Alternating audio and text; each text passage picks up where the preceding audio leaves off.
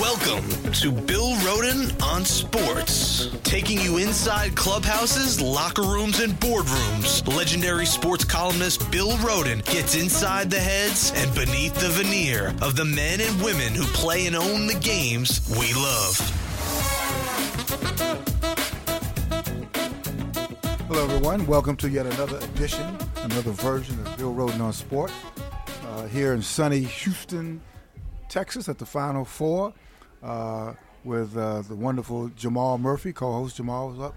Good to be here. Here in Houston, like you said, much better than being in New York right oh now. Oh man, they said it's snowing. it's, it's snowing, snowing. Uh, and uh, you know, you you bump into a lot of really great people when you're here at these Final Fours. Uh, but our guest this afternoon is somebody who I actually met professionally uh, 1989, right? 1989. Yep. Uh, I was a, I was a uh, of course columnist at the Times, and uh, the great Steve Bardo. Steve Bardo was, was then a uh, a senior, right? Senior, Junior. a junior, at the University of Illinois, Yep. part of one of the greatest basketball teams, college basketball teams I've covered. I mean UNLV, in other words. Oh, no the, doubt. The 1990, but that team with you guys uh, called the Flying Illini, the Flying Illini. Yep. A great team, and that, that was actually a real a great team. You and uh, was it um, Liberty. Yep. Marcus Liberty, who was a freshman, Uh, yeah, yep. Nick Anderson on the team. Nick right? Anderson, Nick Anderson, Kendall Gill, Kendall Gill, Gill, those other guys. Battle. Kendall, Wow. Oh man, Lowell Hamilton. How'd you guys not win the ring, man? yeah, yeah, yeah. I know. let's let's segue into that. Yeah, no, right, no, right. no, no. But anyway, listen. My guest is great Steve Bardo. Uh, Steve now is um, he, uh, is a wonderful uh, commentator, color commentator, and play-by-play uh, for the Big Ten Network Big Ten Network and Fox. and Fox. Yep. Yeah, yeah. Don't be shy. and, uh, no, but really has had a great, great career. Uh, great career in broadcasting. Uh, and actually, one of the things I want to ask you, man. Um, well, first of all, you, you you've been here before. You've been here as a player. Yes. So you know what it's like. You know, Final Four. You get the Final Four. What was what was your Final Four? This was again 1989. Correct. What uh, what was your Final Four? It was was it Seattle. Seattle. Yeah, That's right. that's with the uh, Michigan. Yes. Seton Hall. Yes. Right. Yep. Yeah. Duke, Duke was the other one in that one. Yeah. That and that's before Coach K blew up, right? Uh, that's he- for that's for he won his first one. Exactly. Yep, right. They were still thinking of firing his ass back there. But anyway, but what was it like? What was just, just t- tell me through for people what what's Final Four weekend like? Well, for me personally, I, I watched every Final Four growing up from the age of five or six to the one that I got in. Wow. And, uh, you know, when I go and speak to young people all the time, that's one of the things I share with them is that um, we were in the Kingdome and the announcer says the number one seed from the Midwest region, the University of Illinois, Fighting Illini. I, I never heard a roar like that. and so I couldn't move. I couldn't run because I was thinking about Darrell Griffith, Louisville, Jack Goose Givens, Kentucky, all those Final Fours that I watched. It kind of went through, and I, I, it might have been a couple seconds, and then Kendall smacked me in the head and we ran out. but uh, you know, it was a dream come true, man. And you play as a kid, you you're trying to hit a shot to get to the Final Four, and so it was really a dream come true. What what's it like now? You play in the Kingdome. Yep. What's what's it like playing in those arenas? I mean, now this we're playing in this football stadium, which is massive. Yes. But but did that take any type of adjustment? Because No doubt about it.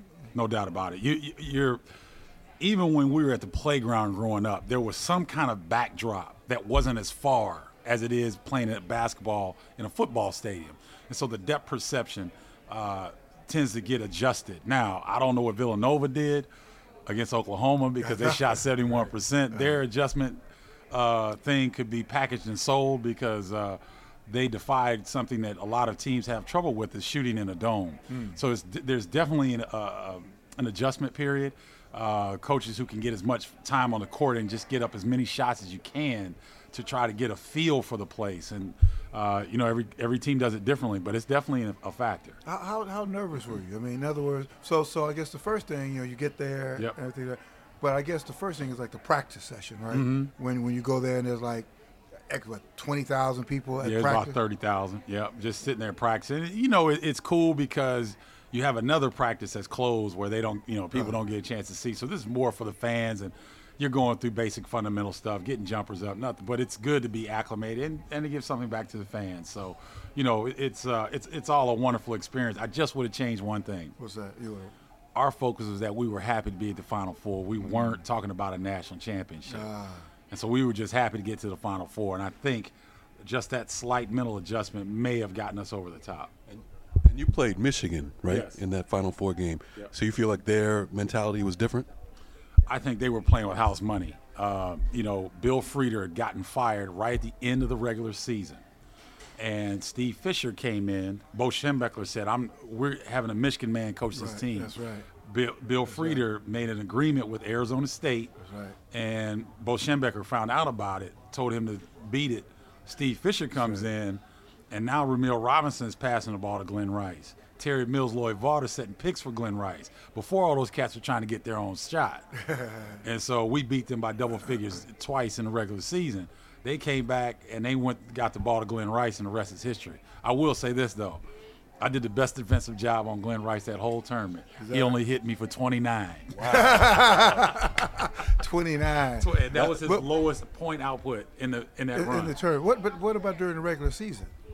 oh, we handled them in the regular season. We beat them by double digits both matchups, and uh, you know we just out more ath- athletic. But but but now you were the defensive player of the year in the Big Ten, right? Yes. So it's not like you just happened to do a good job. Or, I mean, that was that's what you were doing that to a lot of people. Yeah, I was. I was. Right. I was. But I, you know, 29 points getting lit up. That I got lit up, but he had 46. He had 38.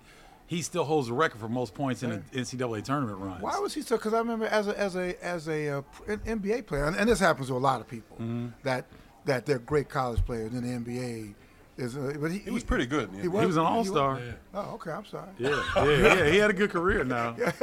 Don't- He's a he's a 12, 15 Glen, we, point. we gotta get Glen on the show. You're thinking about the Knicks days. That's right. Uh, maybe well, late in his career. That's like a black hole, man. Anybody comes to the Knicks, it's just, but you know, um, but so so you lost to Michigan that game. So what? Um, do you keep in touch with all those guys? Oh Uh, yeah, you talking about my teammates? Oh, your teammates, yeah, yeah, yeah. uh, Nick, all those guys. Nick yeah. Anderson. Uh, Yeah. We had a.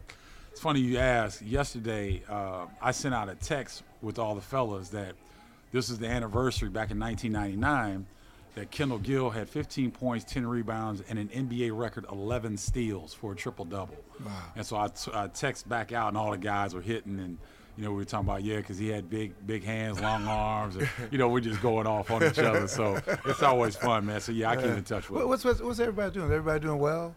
No, who was the coach at the time? Lou Henson was the coach, Oh, and he's been ha- he's had some health issues and everything, but he's still moving on strong. So he's doing well. Uh, Nick Anderson is account executive for the Orlando Magic. Oh wow, okay. So he's with which the- was his team. Which was his team. He was the first ever draft pick at Orlando, Orlando right. Magic, so he's back with them. he missed uh, Jamal. Would you? Do? Oh yeah, he missed the two, the two free throws. Oh, the four free throws. Four three throw. Throw oh. me under the bus, man. Yeah, uh, I Oh. I, I, come on, man! It's, against the Houston Bill. Rhoden on sports. It was Jamal Murphy on sports, and he told no, but that's right. But I mean, it's it's isn't it funny? I mean, we keep going down a little. Who's doing what? Sure. What people remember about career? Oh, yeah. I mean, all the great stuff Nick Anderson has done. Yep. I mean, his professional career as a basketball player. Now, in the somebody, oh yeah, didn't he miss four free throws? I guess it was a joy. It was, it was the Bulls, right? Yeah, uh, no, it was uh, Orlando versus Houston in the finals. Yep. And that oh, was you a- remember it too. Oh, oh very well. Yeah, because I was I heard for him. Oh, you know, because I, I that's my that's my brother. So, Yeah. you know, uh, but he's done a good job of overcoming that, man, and he really wants to get into coaching. So, Oh, really? Yeah, I hope he I hope he can. Let- Let's let's hold that point because I want to get back there because that is a sticky point. Sure. But but listen, who else? So so Nick is Nick is in Orlando. Nick's in Orlando. Kendall Gill's in Chicago. Uh, He's I'm- doing TV, right? Yeah, doing TV with the Bulls. He Mm-hmm. does pre and post for the Bulls, and he's doing very well. Ervin Small is in Atlanta, and he's with the Isuzu Car Corporation. They're doing very well. Marcus Liberty was uh, in his division, high school uh, coach of the year in Oh, wow. uh, Florida. So he's coaching. Yeah, he's Oh, coaching at a him. private uh, private Christian school in in uh, Tampa, uh, St. P- no Sarasota, Florida, which Dick Vitale helped him get the job. Okay. So it was a great look there. Kenny Battle's the one that he's not doing quite as well as we'd like to, to hear, but you know he's hanging in there. He's he's back in Aurora where he grew up. Uh, so you know hopefully he'll get back on his feet and do his thing. But everybody's doing pretty well. And what about you, man? I mean, let's let's. You've had a fascinating career, man. You had an extraordinary career. In almost some ways, it's sort of like the model student athlete Mm-hmm. career. You know, what I mean, in terms of using basketball as what it's supposed to be used for. Sure. As a springboard and all these great things. But but even t- talking about basketball, I mean, just just take us through your career after. Now you were a junior in eighty in, in eighty nine. 89, You went to the correct. So so now did you now, did you leave early? No, no, you, no. I- You, I- finished. yeah, so I came back the next year, and uh, it was a NCAA infraction-ridden season. Very difficult. Uh, Kendall Gill and I were investigated, uh, cleared of it, but it was very, it was a very difficult time because Deon Thomas had to sit out because of the allegations from then assistant coach uh, Bruce Pearl. That made the allegations of you know that Deon got paid ninety thousand dollars to go to Illinois, so he sat out his first year, uh, and so I've been been able to thousand yeah dollars. yeah Back then. That's then. That's 1989. Yeah, but there was some suitcases moving in the Big Ten then, Yeah. so Yeah. you know, I'll oh leave well, it at 'cause- that. yeah. Well, because remember, we have yet to come to Fab Five, Uh, right? there it is. that, that was that was like, and that was Big Steve- suitcases. Big Yeah. suitcase. That was like beyond suitcase. Right. But anyway, but that's there's a lot of suitcases. But, but so what happened? So, So yeah, then I, I, I leave, uh, graduate from University of Illinois, I get drafted by the Atlanta Hawks, and go to camp with them, get cut. Mm-hmm. And this is the this is the first of 16 times I was cut waiver How what was that like? I mean, here you are. You had this successful career. Mm-hmm. I'm sure you, this is kind of like a, a common story, in, in a way that it is a great career. Yep. High school, everything is yes. Yep. Now overcome some stuff. Illinois on an upward arc. Yep. Final four, blah blah. Now you get to the NBA. Yep. So so what was it like, draft day, and then, you know, after and training camp? Oh, I got a hilarious draft day story. So, uh, my sister at the time was living in Tampa. So, my brother, sister, mother, and father, and friends were all down in Tampa. And uh, I got so nervous that me and my brother in law started drinking early. and so, we got to the point where we were drinking so much that I could barely keep my eyes open when the draft started.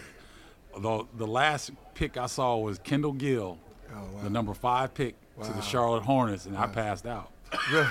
and so the, next thing I know, my brother and my best friend are trying to put me in the shower to wake me up because the Atlanta Hawks had just drafted me in the second round. Oh, wow. And so they knew they were going to call, so they had to sober me up. And so they got me sobered up in time, and then the phone call came, and I acted like I was coherent, but I was not. who, who now who called you?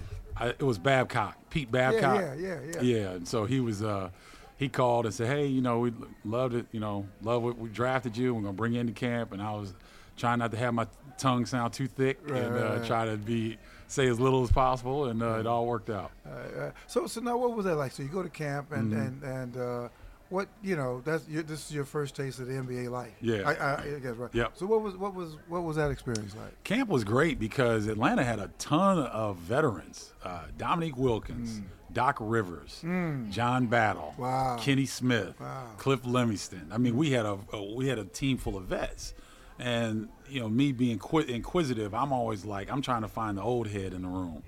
Because I'm trying to follow him. I'm not trying to reinvent the wheel. Right. And so uh, I, I got really close to Dominique and Kenny Smith Okay. and uh, you know they kind of took me under their wing, and so I didn't make that make the team that year, but it was great because I knew that I could play at that level, uh, and so then it was a series of going back and forth between the CBA, getting a couple coffee breaks in the NBA, and then getting cut again, and so it, it, finally I was like, okay, well I need to figure out if I can make some money doing this, so I get, started going overseas then, ah. and so that started the odyssey of Italy, Spain. France, Germany, Venezuela, Japan. What was that? What, what was that like? Well, first of all, the experience of getting cut. Do you ever get used to getting cut? I mean, if, No, no, because you know there were two days that one the the infamous D Day in the NBA for free agents like me is January 10th. You make it past January 10th, your contract is guaranteed for the season. I got cut twice on January 9th. Wow. And had a wife and a kid at the time, and having to move, and uh, it was very stressful. Um, it, it, it hurt my psyche. Um, I didn't handle it all the time as well as I should have. You know, turned to some things that try to soothe the pain, which is not healthy. Uh, and you know, actually needed therapy after the, after my career was over, just because of the sting of those experiences. And so, uh, You know, when you see athletes who have who are retired and they've gone through these type of things, they need help because you put all your eggs in one basket. and Somebody tells you they don't want you. That's a, a stinging uh, situation. Yeah, I think it's sometimes we don't, particularly in the media, fans, we, we kind of look at these things like cartoon violence. You know, like like the Great Road point. Runner. Great You know, like the, the safe fall. Remember the safe falls on the uh, on the Road Runner. No, Yeah. the safe falls on Wiley Coyote, Yep, right? yep. And then next thing, you It know, just bounces he's back up. bounce back up. Right. I think sometimes we think the athletes say, "Well, so and so got fired or whatever," Yep. and it's like, "Yeah, well, what the. That's exactly how it is. No question. Yeah, you, you don't really think that, man. These are like real people who have who get feelings. Because, like you said, it's like there's somebody said, "Well, no, you know, we don't. Yeah, We, no, you can't play on. You can't play on this team anymore." That's right. I, I mean, you know, Bill, when you're playing professionally, you have every bit of focus, energy, and expending everything that you have at almost every moment. And so when you give that much to something or someone and they reject you, it's very, very, it was difficult for me. And, uh, you know, but I wouldn't have it any other way because it's helped me, helped make me who I am today. So I'm very grateful for the experience. Yeah. Welcome to Play It, a new podcast network featuring radio and TV personalities talking business, sports, tech, entertainment, and more. Play it at play.it. Taking you inside the games we love. This is Bill Rhoden on sports.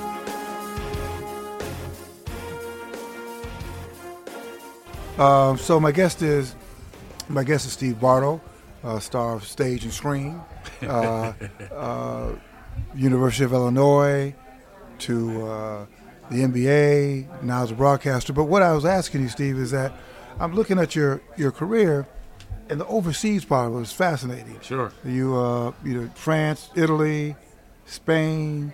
Japan, and from the back, I'm like saying, "Wow, man, this is like such a glamorous." You know, you get to see all these these places. I mean, was it was it was it was it easier than the NBA? It was definitely not as easy uh, as the NBA because you have the social aspect of walking around and not understanding the language all the time.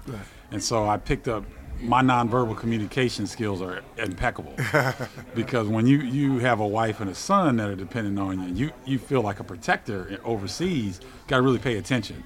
Uh, but my experiences over there, I grew up overseas. I, I, I really had to get outside my comfort zone.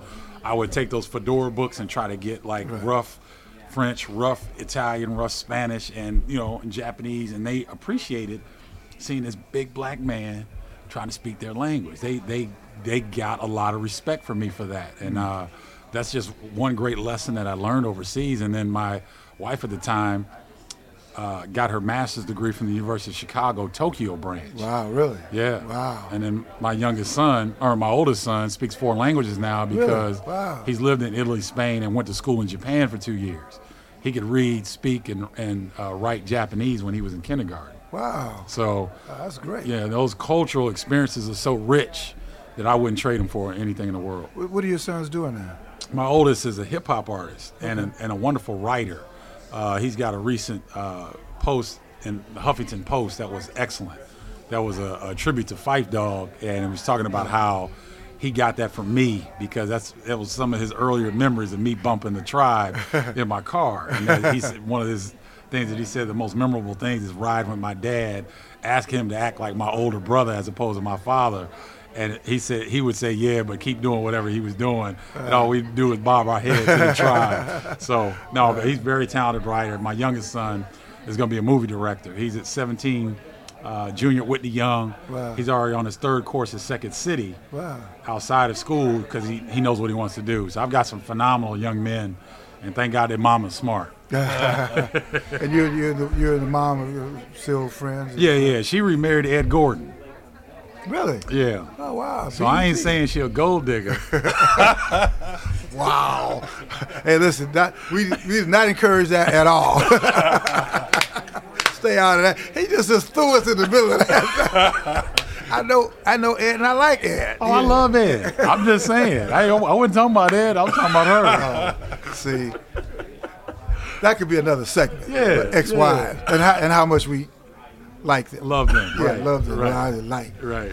Yeah, well, we'll just move on. 'Cause at this point, nothing you can say is right. No, that's true. You know, nothing you can say. is That's right. true. So let's keep it on the upbeat. So, but which, which was the more fascinating uh, of all the of all the cities that you played in overseas? Which was the most uh, fascinating? Which you still remember kind of lovingly? Barcelona by far, Yeah. because the Moors ran Spain for 800 years, Yeah.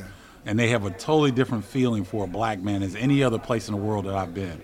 Uh, and so, I want to actually find property. And I told my kids at some point in the near future, y'all gonna have to come to Barcelona and see me, because I'd love to live over there. Uh, the feeling that you get, um, you know, when you when you go overseas into Spain, or to, even to Italy, you there's a there's a 50 pound vest that you can take off that we wear unconsciously here in the United States As black, as black. as black men, black people. But when you go over to a place where Africans have uh, been viewed very positively, then there's not that instant animosity that you feel. At least that's what I got. oh, absolutely. That's Italy too. I felt that a little bit in Italy as well. There were uh, Florence, Milan, Torino, especially northern Italy, um, was was fantastic to me.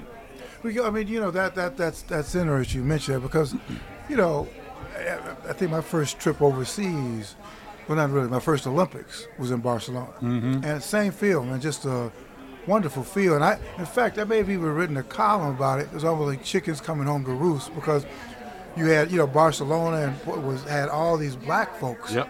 there. First, Moors running it, then as slaves. Yep. So here we come in 19, what, 92. Two. All these black folks With the dream team. coming back. Yep. You know, like haunting them. Say, here we are. Look at us now. you know, you know. Yeah. But but I had the same feeling. But uh, th- th- you also mentioned that thing about being able to be a little freer. Yes. Because you know you had all these black musicians going to Paris, and I feel the same way abroad. That you mentioned instant resentment that you may when you're here. And, you know, I don't think as black folks we really we don't get until we get out of the country. Exactly. Then you like Bill. you don't realize That's how right. much just the constant just bullshit that you that you feel about well is it because I'm black or is it because this Exactly. or I mean it's every single hour of the day Yep. is some kind of decision that you gotta gotta make even if you're in the hood which is a creation of this whole thing so I I, I, I hear what you say but did you know that did you sense that then when you were playing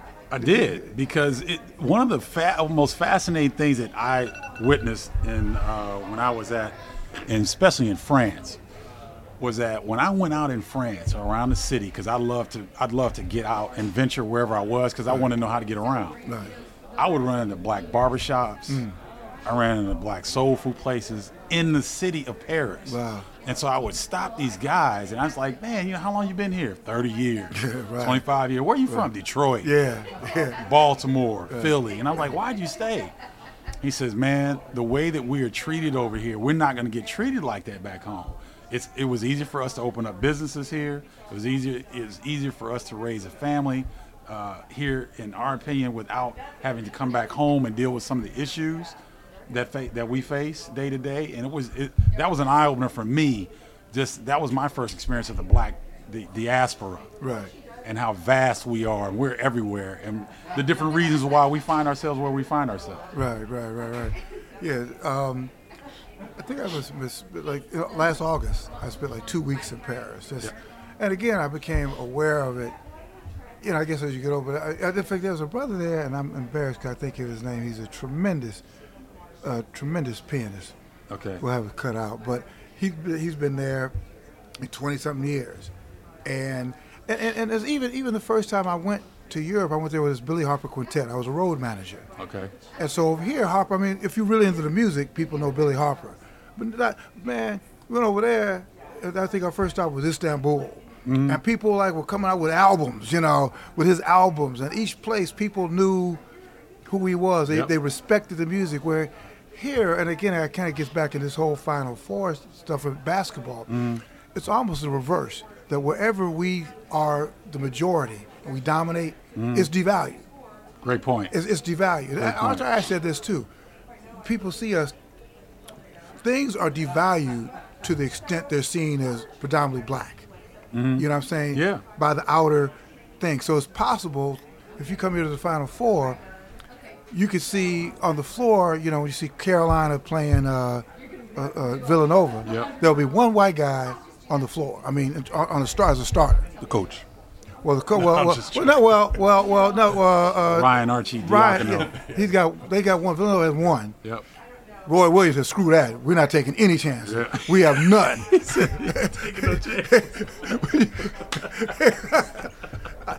I was even, well. I was looking at the Syracuse North Carolina game. Yep.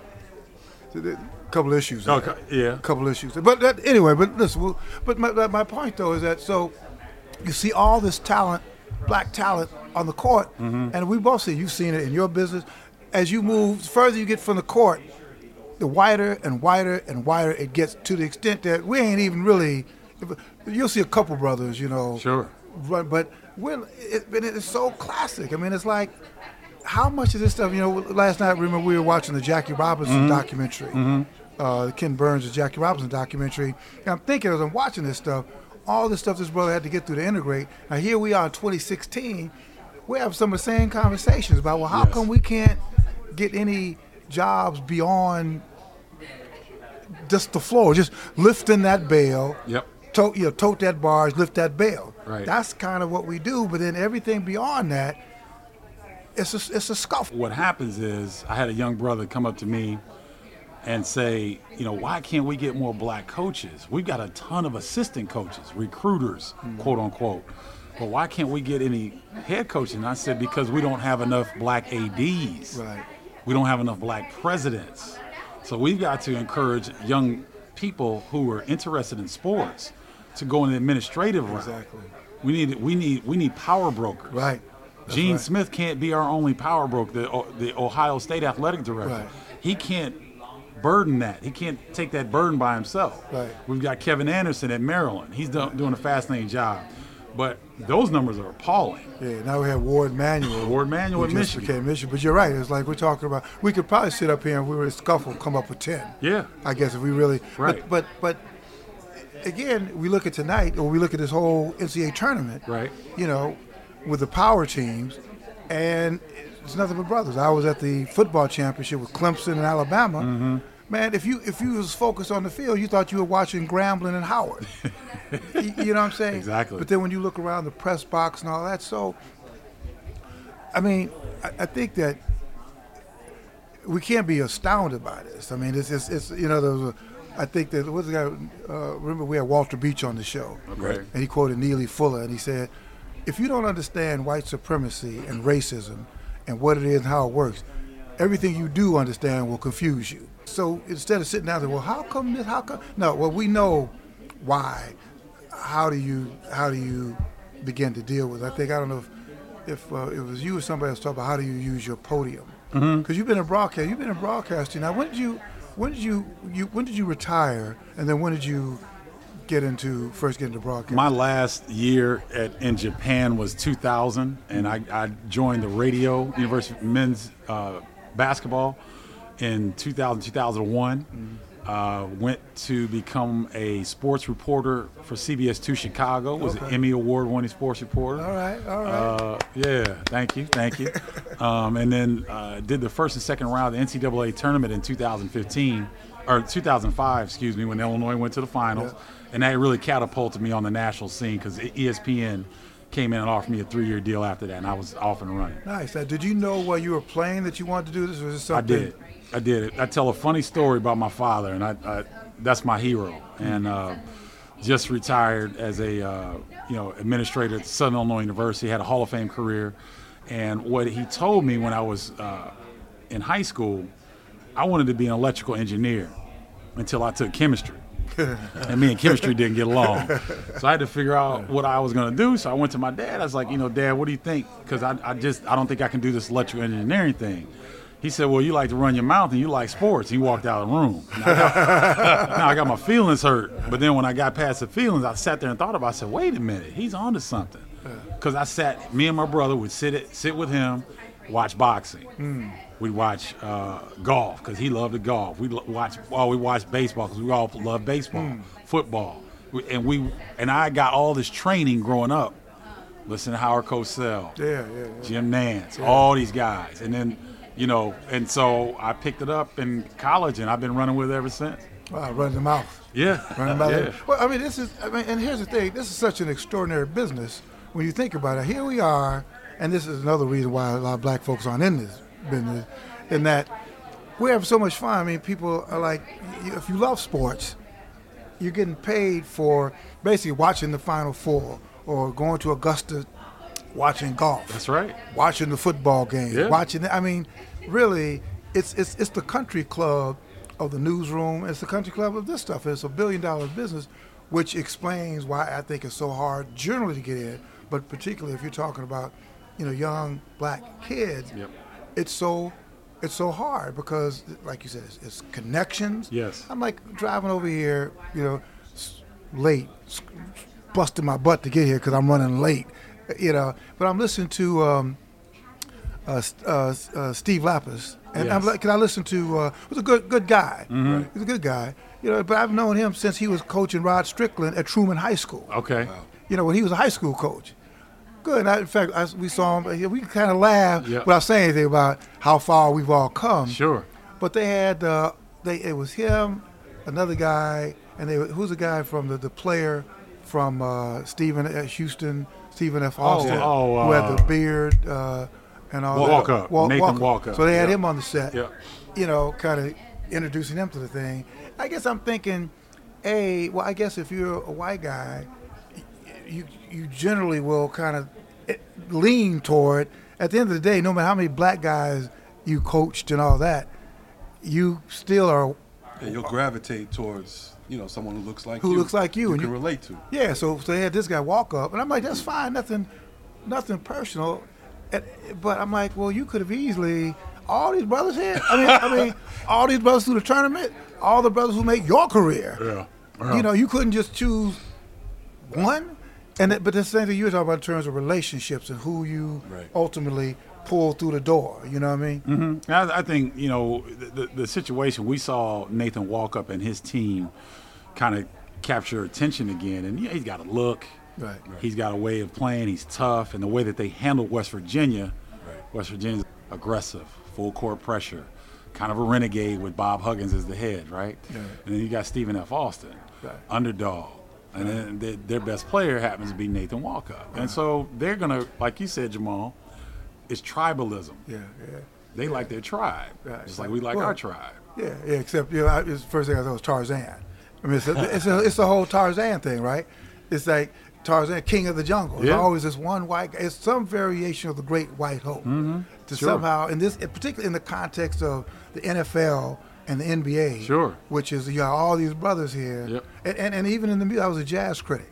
Okay. A- a- you know, and the same thing. I mean, you had all these great black groups, but for some reason you had all these white critics, mm. and always looking for the white hope, Yep. someone to validate and reinforce white supremacy. And it's really, again, it gets back to what you were saying about going to Paris or going out this country, and then, whew, just kind of, can I breathe? Man? Can I just kind of be free? Let me let me ask you this, man. Um, two things before, before we let you go.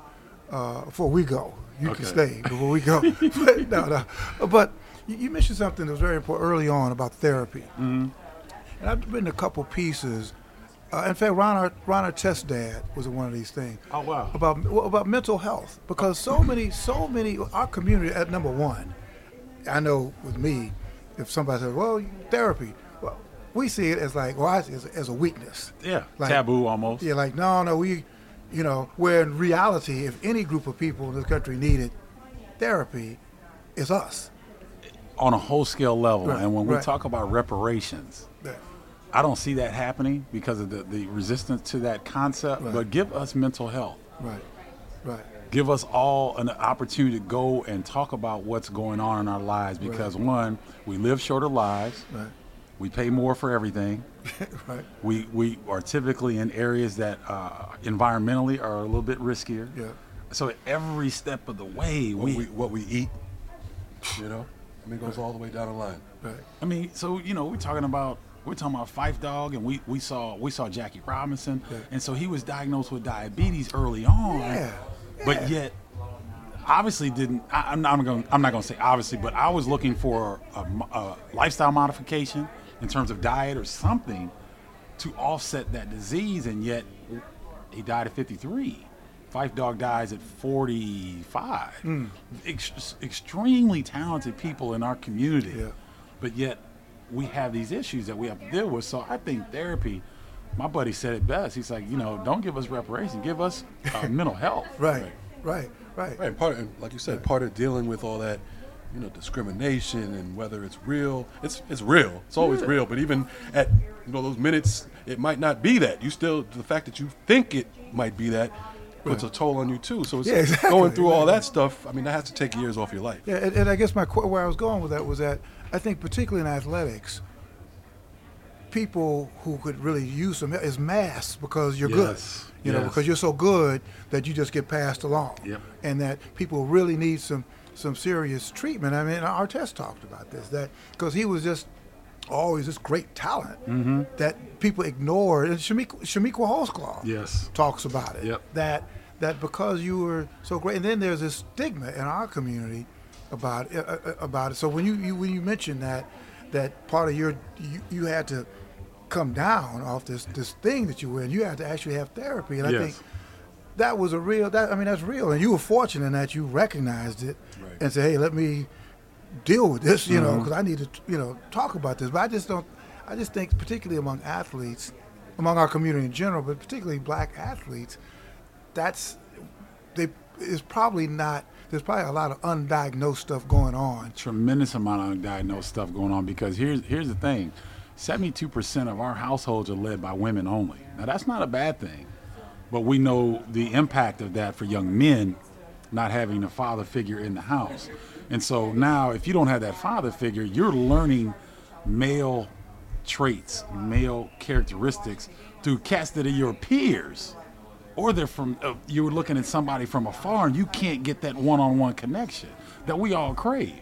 That's why these guys when they play college basketball can float right into television because they've got uncle john Right. they've got cousin larry Right. that they can call that can walk them through these situations Right. hey man i just broke up with my girlfriend i'm i'm not uh, something's not right here what can, you know how can i do this we don't have those resources at our ready and so you're talking about athletes who come from primarily single family backgrounds.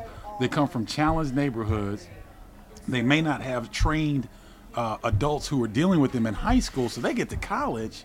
If they're one and done, that's just a Oh, pit man. stop. Right. So you're not getting any real services there. So now you're 19 years old. You're at the NBA.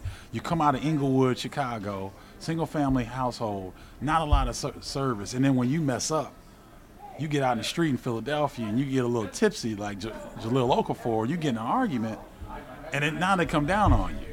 or or worse, like uh, uh, Andray Blatche. You know, Yes. you know, you, you get in a life-threatening situation because you you haven't been, you know, tutored properly. Properly. Right.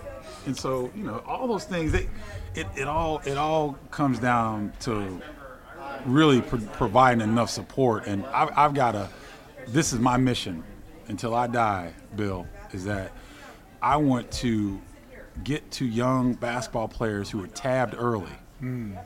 to educate them. Because if we took the career earnings of four basketball players from Chicago, Juwan Howard, Anthony Davis, Derrick Rose, and Dwyane Wade, and we asked them to put a 5% fund together.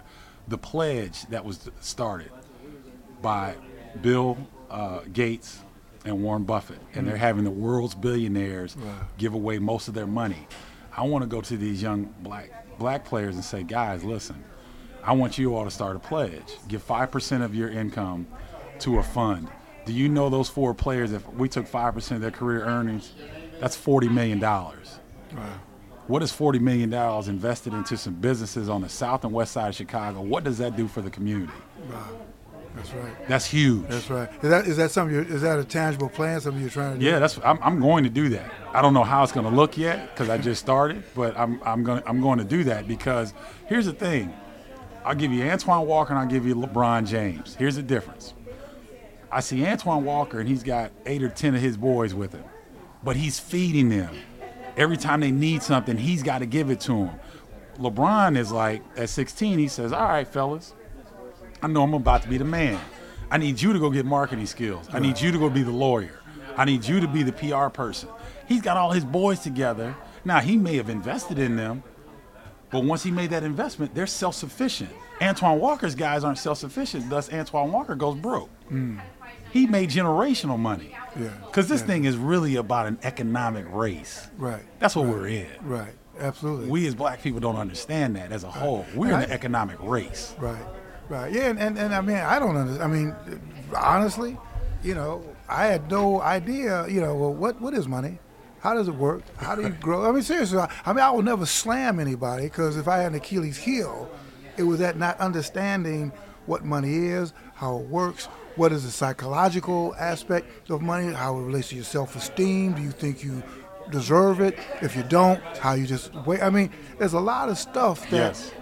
I think people in general, but our community in particular, because we probably we make a lot of money as a community, whether whether you're whether 12th you're, richest nation in the, in the, in the world. just black folks. Yes. Yeah, yeah. I mean, Yeah. we make t- lots of money. Yes. You know, uh, we just, I, we, whatever, have no concept of it and, and how to do work together. I think your idea is tremendous. I would even extend it to even athletes, but anybody, whatever you do, if this will work, invest, whatever. If like, remember that's what Obama did with the election.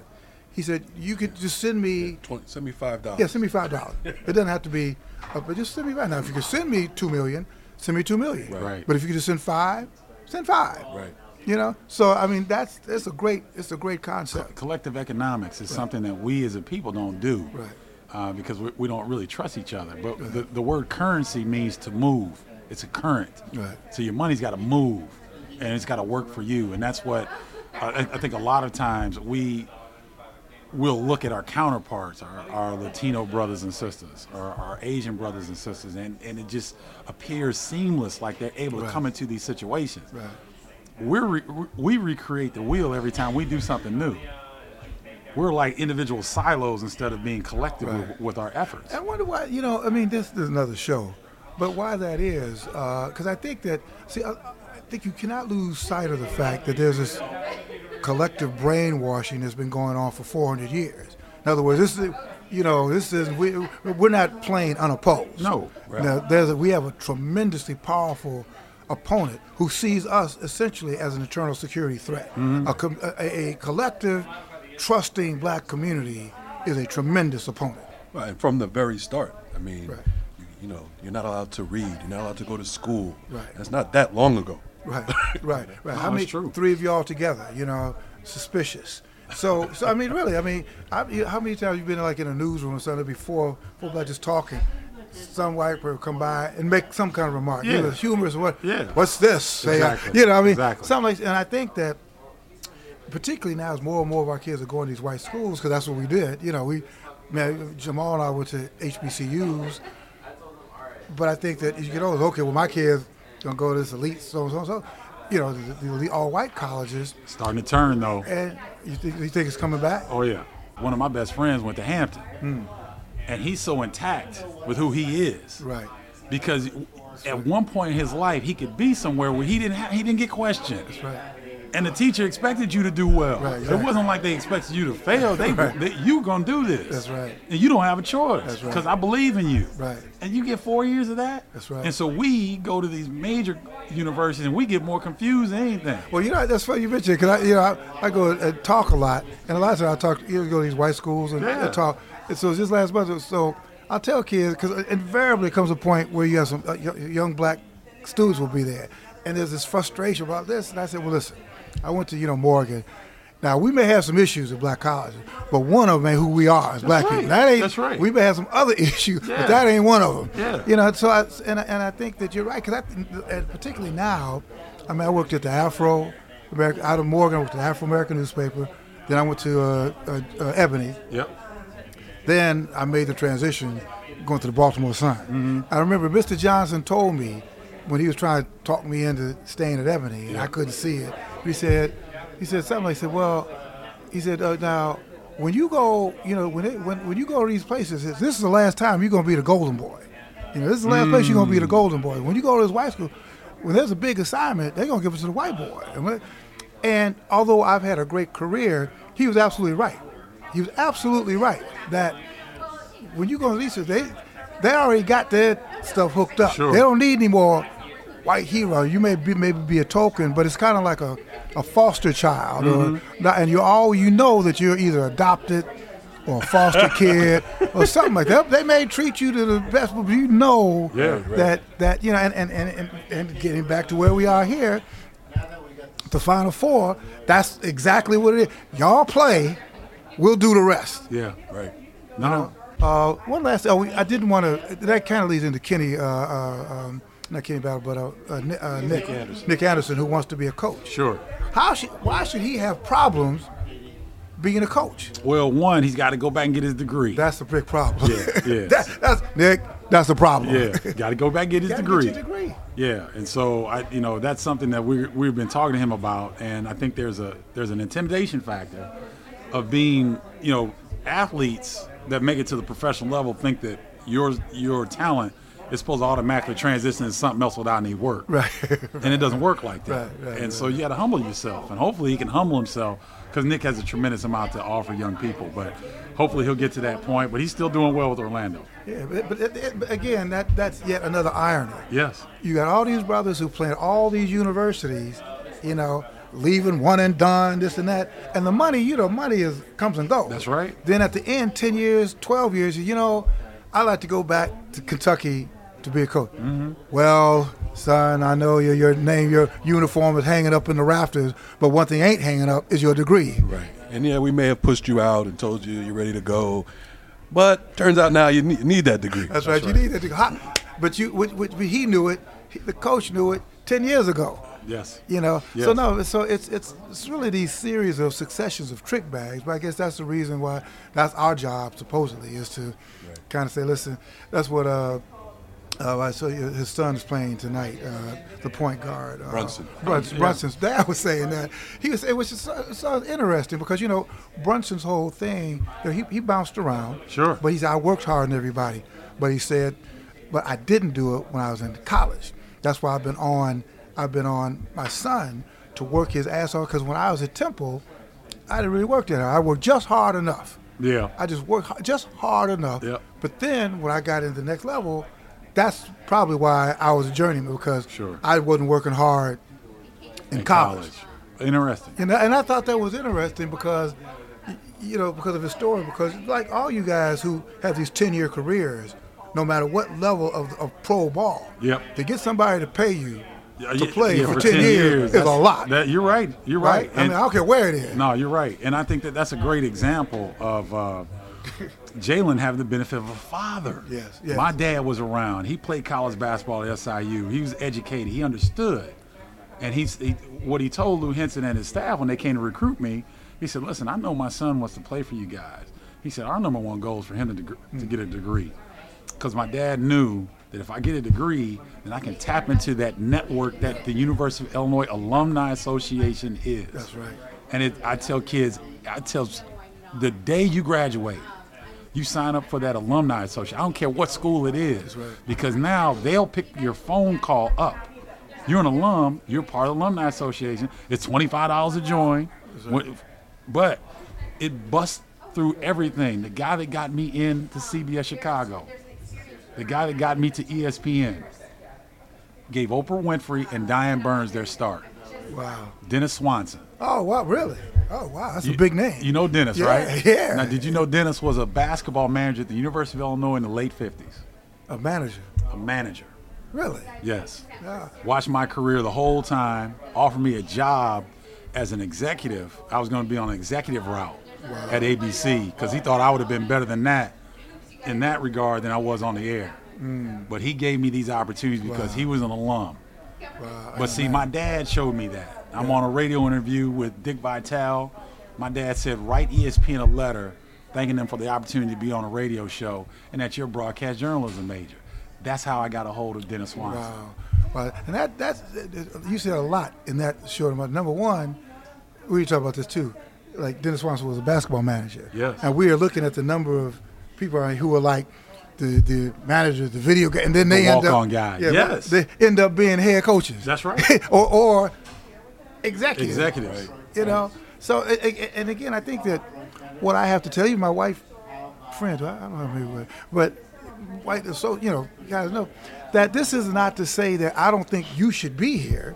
You know, as I think sometimes white people will take it that a black man's advance is at my expense. No, I'm not. I'm, I'm not saying that. I'm saying that there's room enough for everybody. For everybody. You know, Th- that's all I'm saying. I think you have to keep telling people. No, I'm not saying when I say I want more black people here. The first thing is, well, who's here that shouldn't be here? I said, no, I'm not saying that. And, and as long as you take it like that, there's always Right, going to be a problem. But no, there's there's room enough for everybody. You know, there's room enough for everybody. Well, Uh, we, you know, Bill, we came from Africa, and that was a plentiful place. It was abundant. Right. That's the richest real estate in the world. Still. And so we that we come from an abundance mentality, Right. Believe it or not, Right. And I can't say that for every other group because I don't think we deal with people who have an abundant mentality. Because if we did, things could be a lot different. No, yeah, that's actually that, that's actually a hell of a point. It, it, now, something over in the middle passage, I guess when you get here, you go from this abundance thing, this abundance mentality, to survival mode. Sure, you where have you're to. pitted, where you're pitted against each other, and I, I, I just don't think that we we beat ourselves up a lot Mm-hmm. about this stuff, like unity and togetherness and all that. I said, well, we're not unopposed. I mean, there's a reason. There's a reason for this stuff, but but again, just like we had the meetings last night, you have to you have to kind of. I, I, at the end of the day, I think we really enjoy being around each other. No doubt about it. And, and given a all things Yeah. being equal, I Yeah. think we'd enjoy it. But it's just all these other. Damn, how many? Well, look, I know we have to wrap up, but how many times have you been overseas? and You run into like another brother or sister, and, and, like, wow. and, and, and like it's long lost family member Right. or something. Right. Yeah, Right. yeah, that's exactly right. that was when I was writing Forty Million Dollar Slaves. There was one at uh, the plantation. I was really digging on the plantation. They had these corn shucking festivals, and they had these big corn shucking fest, you know, festivals that one plantation guy would host, and all these people would come, and they'd have a corn shucking contest.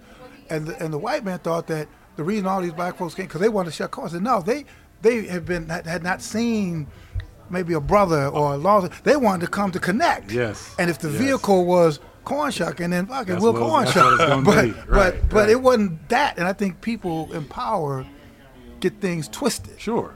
Oftentimes. Yeah, yeah. So anyway, as my guest. uh, I guess it's been the great Steve Bardo. Uh, we could really go on for, for a long time because this this- stuff just keeps going, man. Sure. I mean, it doesn't end. No, you no know, doubt about it. Doesn't end. Hey, listen, man. Thank you so much, No, Steve. my pleasure. No, this is no, this It's is really no, this it's is an really honor, man. Because It's listen, let, let me say before we get off. Mm-hmm.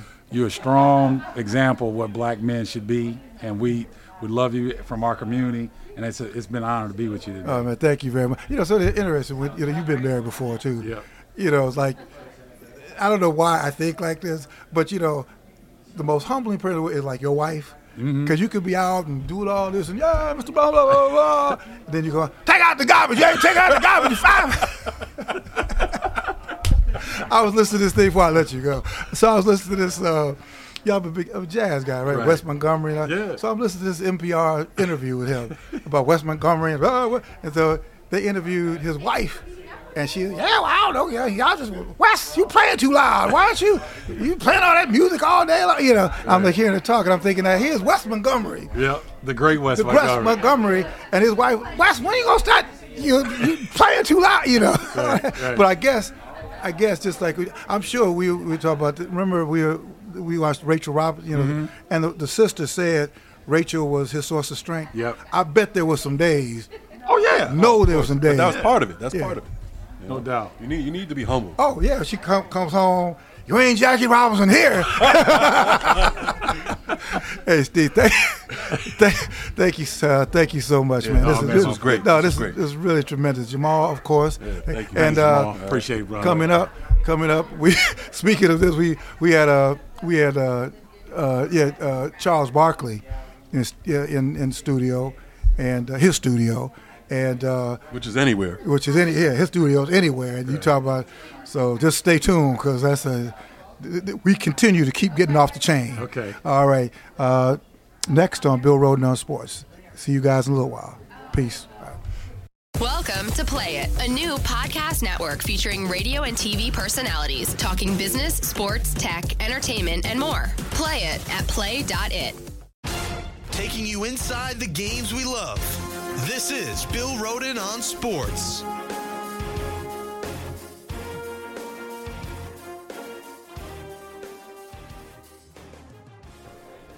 Should the NBA up the age? I'd like to see him stay in college for two years. Yeah. People get hurt. And that's the difference between normally if you're at the university in life you get wiser as you get older.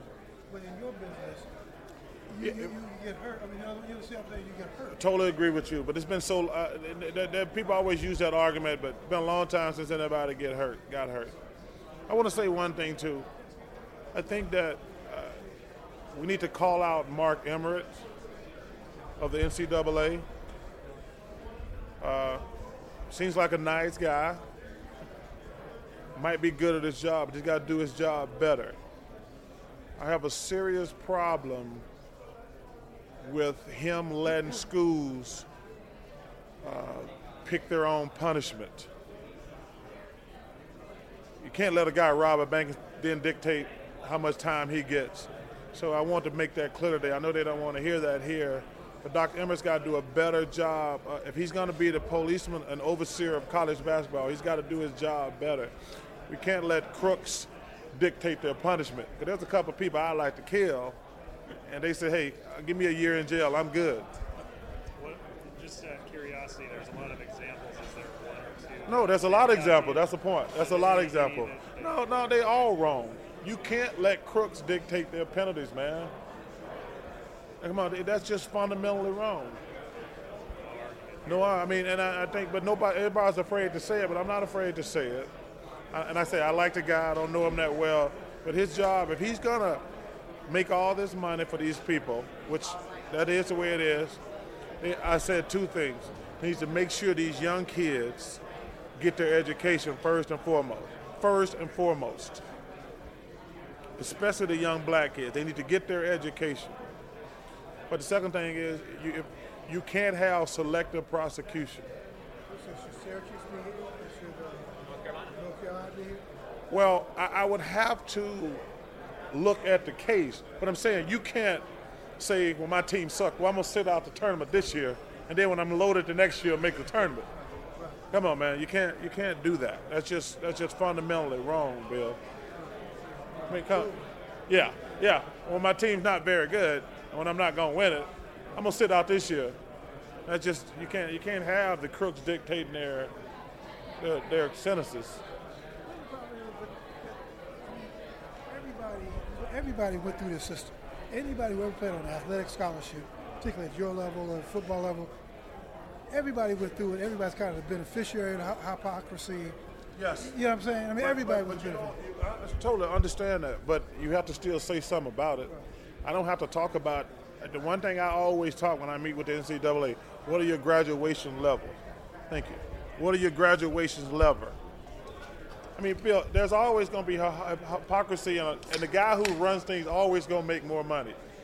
I'm pretty sure the guy at ESPN make more money than the people on, who own their talent on television. That's just the way this things work. But we, if I see something that's not right, I'm gonna say it. And like I told you, my number one thing is these young kids, especially black kids, getting their degree. That's first and foremost. And secondly, Mark Emmert's got to do his job better. Let me ask you this. Since we're going down that road, there's one thing I've seen. It seems like there's been more and more young white coaches getting these jobs.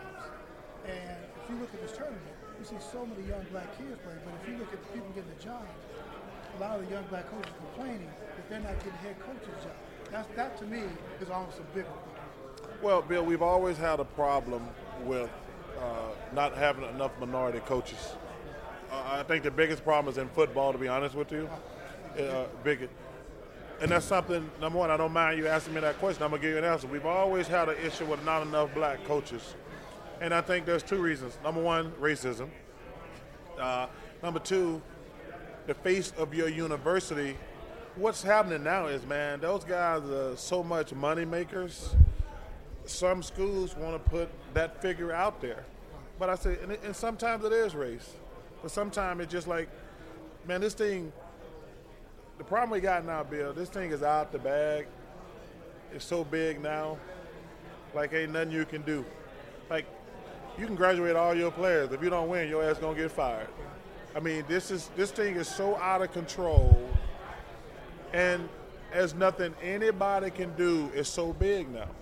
Like uh, you know, you, I look, I study all the stats about everything. You can graduate all your players, and if you don't win, you're gonna get fired. I mean, and that's just the way it is. And is that right? No, that ain't right. But that's just how it is. You know, you would think that you would hire more young. You got so many black kids playing. You think that you have, if you have more young black coaches, they have a connection. You know, it seems like it'd be logical. it, it, it's, it's that's one of those answers. There's no right or wrong answer to, Bill. Uh, we need more black coaches, plain and simple. Media, we're not doing a great job of media either. If you, if, we're not the most diverse group. Well, Bill, it's always been like that. And one of the things you like, one of the things that I've always talked to TNT about, I want more Hispanics, more women, uh, more black men. Like, but if, Bill, no matter how rich you are, and I don't mean this in a negative way, as rich as I am, I, I'm, I'm always going to be the only black guy in the room when I go to business meetings. I mean, it's not just sports; it's in business world. Like every time I shoot a commercial, I go to dinner with the group, who the, the, the CEOs and the CFOs. I'm gonna be the only black guy in the room. So and so, but I tell them one of the reasons I got involved with Capital One. Uh, Capital One did something I've never had done before in my 30 some years being in the limelight. They had me and Spike Lee sit down with 500 employees, and we streamed it over the internet in Washington, D.C. Then we then we went to their home office in Richmond, Virginia, with 500 more employees and streamed, streamed that over the internet. Talked about diversity, because one of the things when I work with companies, and I work with two companies right now, Capital One, I tell them, uh, Hispanics, women, and black men, y'all got to make sure y'all give them loans, economic opportunity. Same thing with uh, CDW. How can we get more computers into the inner cities? I got enough money now, not bragging about money, y'all. When I meet with a company, I'm only going to do two commercials a year. If they don't do what I want them to do, I'm not going to work with them. Because I, I, I got the power now. And Capital One's been great, and the CDW been great. What's your what was your your best moment NCAA wise in college? just getting my team to the tournament uh, because we had never been. Uh, man, it was like when I first got to Auburn, I remember crying after the first game we lost. And they're like, Why are you crying? I'm like, We lost. And they're like, You how many times did you lose in high school? I said, It's like four. I said, We cried after every game. He like, dude, we're used to losing around here. And I remember that vividly. And I said, I got to my room that night. I said, "This is gonna change." I didn't realize how hard it was gonna be. So my first year we were like 500. My next year we were like almost made to NIT, and my third year we made it to the tournament. That was really one of the great accomplishments that I feel like that I've had. Cause man, cause Auburn had never been to the NCAA tournament, and uh, it was a big deal for me to get us there. Ta taking out all the, the off the court college basketball stuff, what do you like about the game on the court? What don't you like about the game? I love the game, man. Basketball is a big deal. I mean, basketball is giving me. Think about it. I'm a little kid from Leeds, Alabama. If it went for basketball, you know, ain't no telling where I'd be. But in terms of the college game compared to the NBA game, No, no, no, no, no. But I'm saying, college gave me that opportunity. Get you, college gives you two opportunities. Well, not really. Uh, it gives you an opportunity to change your life. See, and that's one thing that bothers me about these young black kids. Listen, man, to get a free education is a big deal. You can change your entire life. Like, listen, I would love for all these kids to go to the NBA. Less than 1% of any college sports are going to go play pro ball. But the chance to change the dynamics of your life, you know, because first of all, I never expected I was going to make it to the NBA. But I said to myself, I'm going to get a free, I'm to get a job. That's what I actually said. I said, I'm going to get a good job. And then I grew from 5'10 to 6'5 in one year. But uh, my original game plan was just to get a job, to get out of the damn hood. You know, because nobody else in my family went to college. I know I didn't want to do what they were doing. Uh, but I love that uh, it gives you an opportunity to be successful doing something silly. Dude, sports, I've always said and I'm not just saying this now. Can you, it's not even a real job. I mean, there's people out here got real jobs where they have to like work like a dog for, for you know, like you got a chance to not do that. I mean, there's people out here. I see you see it all the time. You see people at McDonald's. You see people out here on the uh, construction workers. Uh, when I was driving over today, like nothing wrong with that, but I don't want to do it. Can you imagine doing that shit in the middle of the summer? It'd be like 197 degrees here. you can you go to college, you can go in an office. I mean, that's that's the beauty of sports. I mean, it's the beauty of sports. Sure. You mentioned something. I, I've had a complete change in mind. I used to tell, I run a sports and recreation program at my church in, in Harlem, right? Uh-huh. Same thing. I bring in friends mine, scouts. Uh, we tell them the same thing. You know what? Of all you kids, who wants to be pro athletes? Before everybody raise their hand. That's well, you know, only one in 20 million people. Then I thought about it. Yeah. I thought, well, wait a minute. Somebody, when I was 15, somebody said, well, who wants to work at the New York Times? I was raised, I said, man, get the hell out of here. There ain't no blacks in there.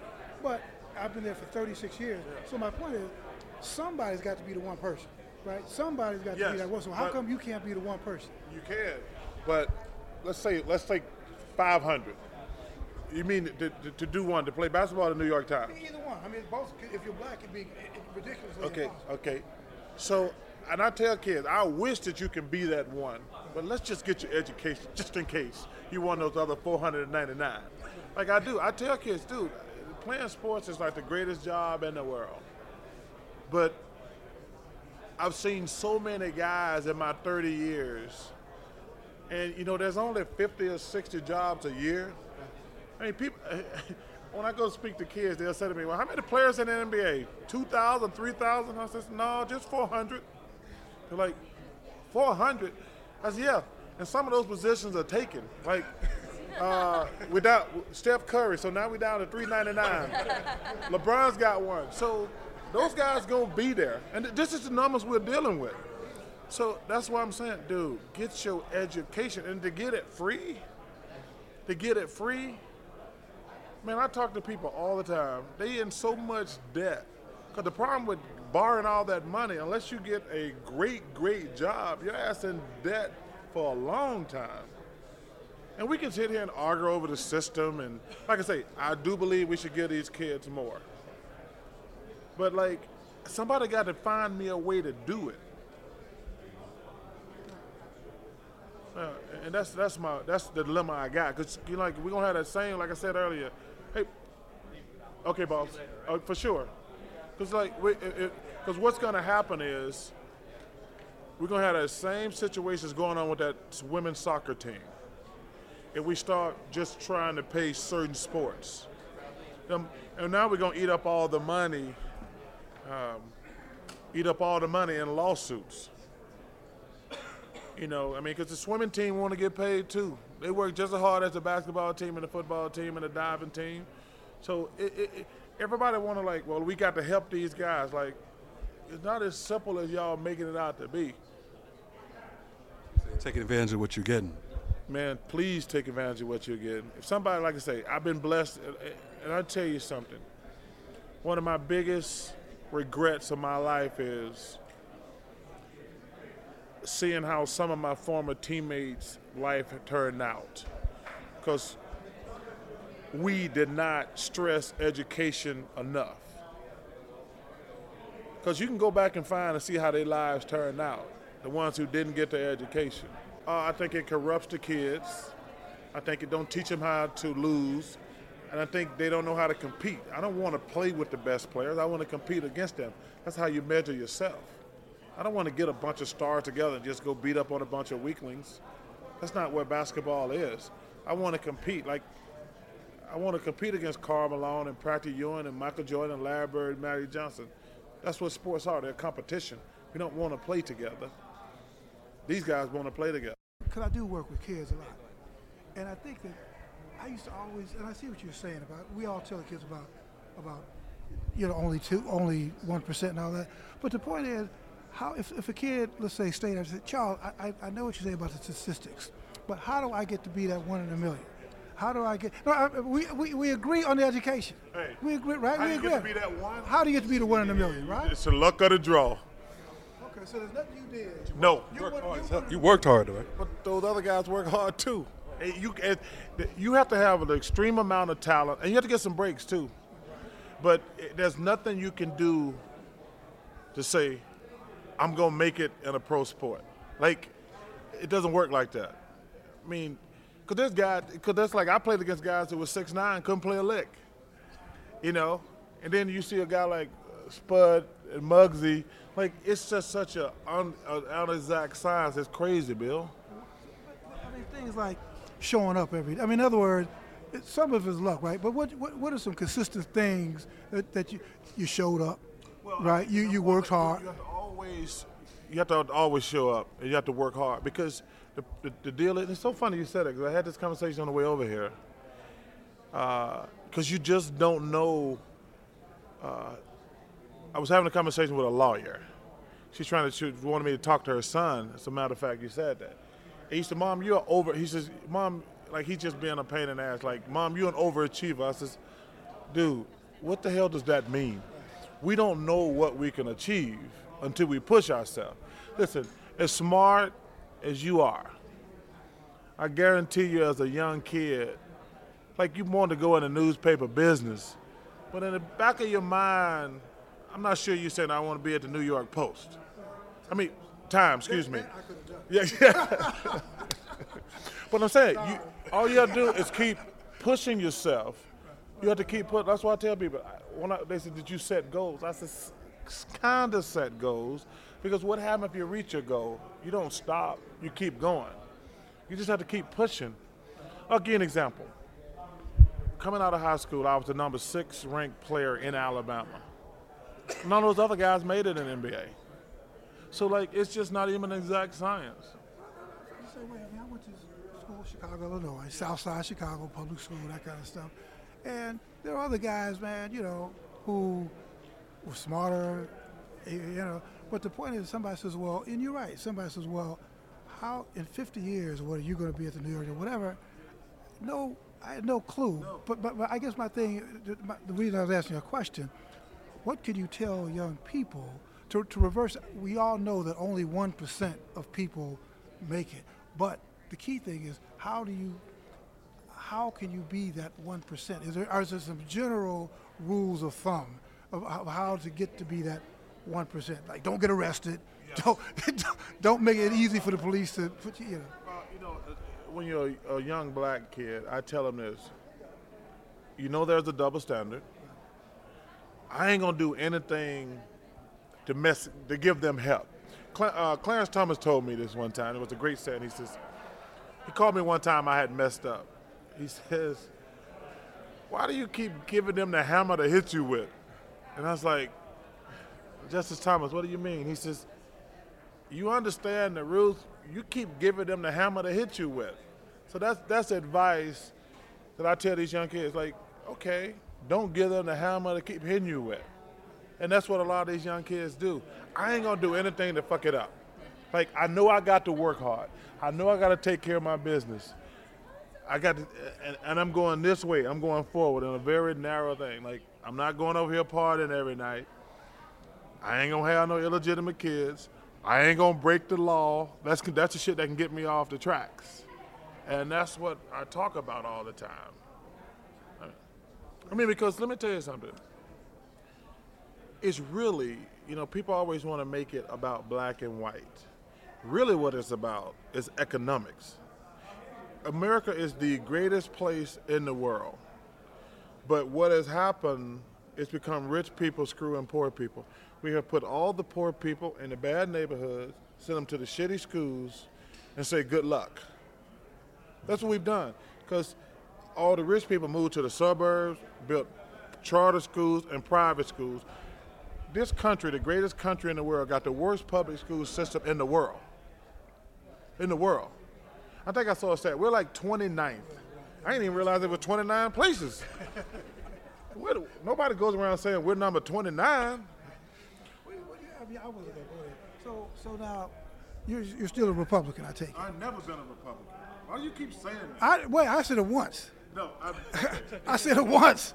first of all, so, I said I only said for the record. I only said it today. so what's really interesting, Where did I get that from? a GQ article in 1988. This guy comes down to interview my family. First of all, it's so fun. I'm, I'm doing a story that I might call you about too. I was doing it a long time with Trump, because you know that's why I was going. Oh, uh, yeah, okay, okay. So in 1988, this guy's doing this in-depth article on me on uh, GQ. He comes interviewing my mother and grandmother. We're sitting around at the end of the day. We, I spent like three days with him. And I'm sitting there, and my mom and grandma, he says, Are y'all Republicans or Democrats? And my mom says, um, Oh, we're Democrats. Uh, Republicans only for rich people. And I says, We're rich. And 30 years later, everybody thinks I have never, which is another question too, Bill. I'm working on this new show. Why are 99% of black people in the world Democrats? to the extent it's 99 percent. It's bec- because you know originally black people were, were Republicans because it was the land of of, of, of Abraham, Abraham Lincoln. Right, right.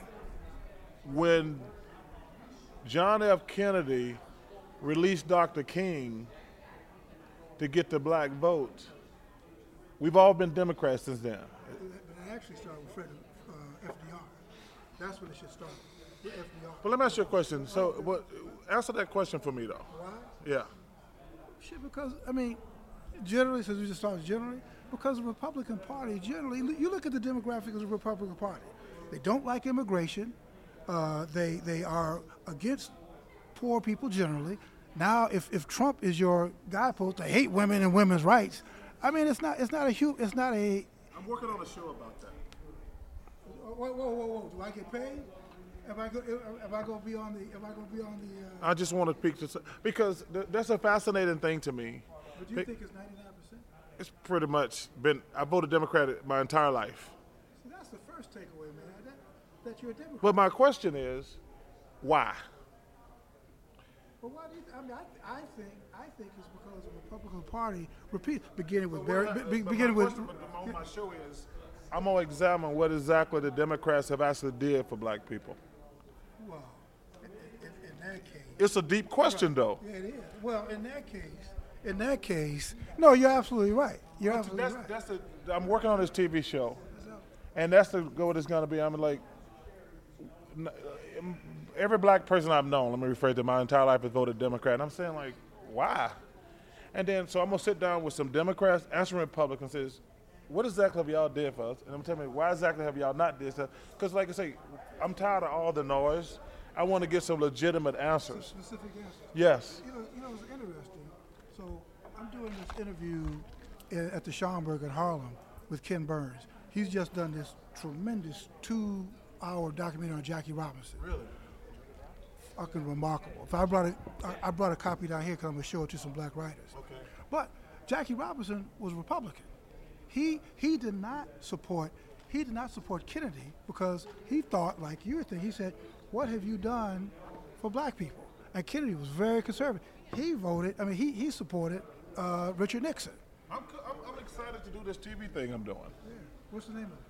It's called the Race Card. Really? Mm-hmm. That's great. What is it gonna? What is it gonna Well, I'm negotiating. I got five companies trying to get it.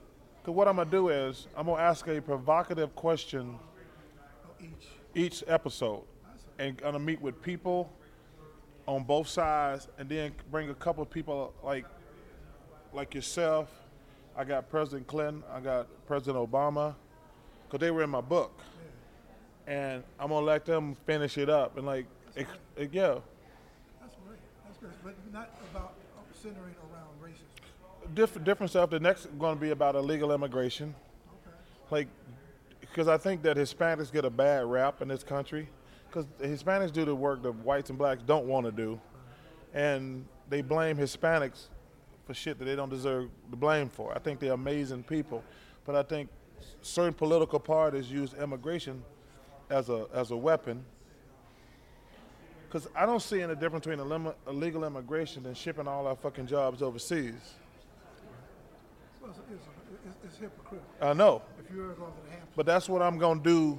That's a great show. Yeah, thank you. I'm excited about it. That's a, that's a great show. Thank you. And I'm gonna just like I'm gonna do probably like one a month and just like, cause you know it's so much noise on television. I need, cause I don't even know who the hell telling the truth half the time. right. We will admit this is the worst fucking presidential election ever, right? It's. I mean, I, what, what do you think of Trump? Have you ever talked? Have you met him? I met him five or six times. He's always been cordial, but not in the last couple of years. Oh, you haven't seen him like as he's No, no, his no, no. Well, that wraps up another episode of Bill Rhoden on Sports. We'd like to thank the great Charles Barkley, the great Stephen Bardo for joining us, and we will see you, uh, well, you know, next week, right? Yeah, we'll see. All Some, sometime really soon. Yeah, sometime soon. You never know. All right, take care. Bye.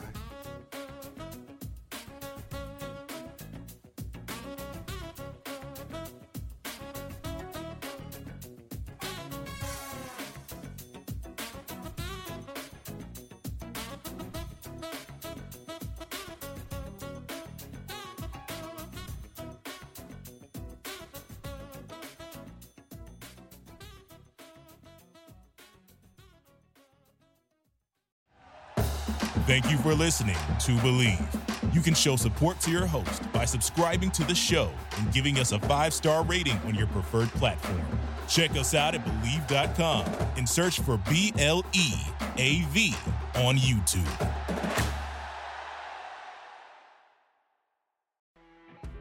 You know, when you're listening to a true crime story that has an unbelievable plot twist that makes you stop in your tracks? That's what our podcast, People Are the Worst, brings you with each episode. I'm Rachel.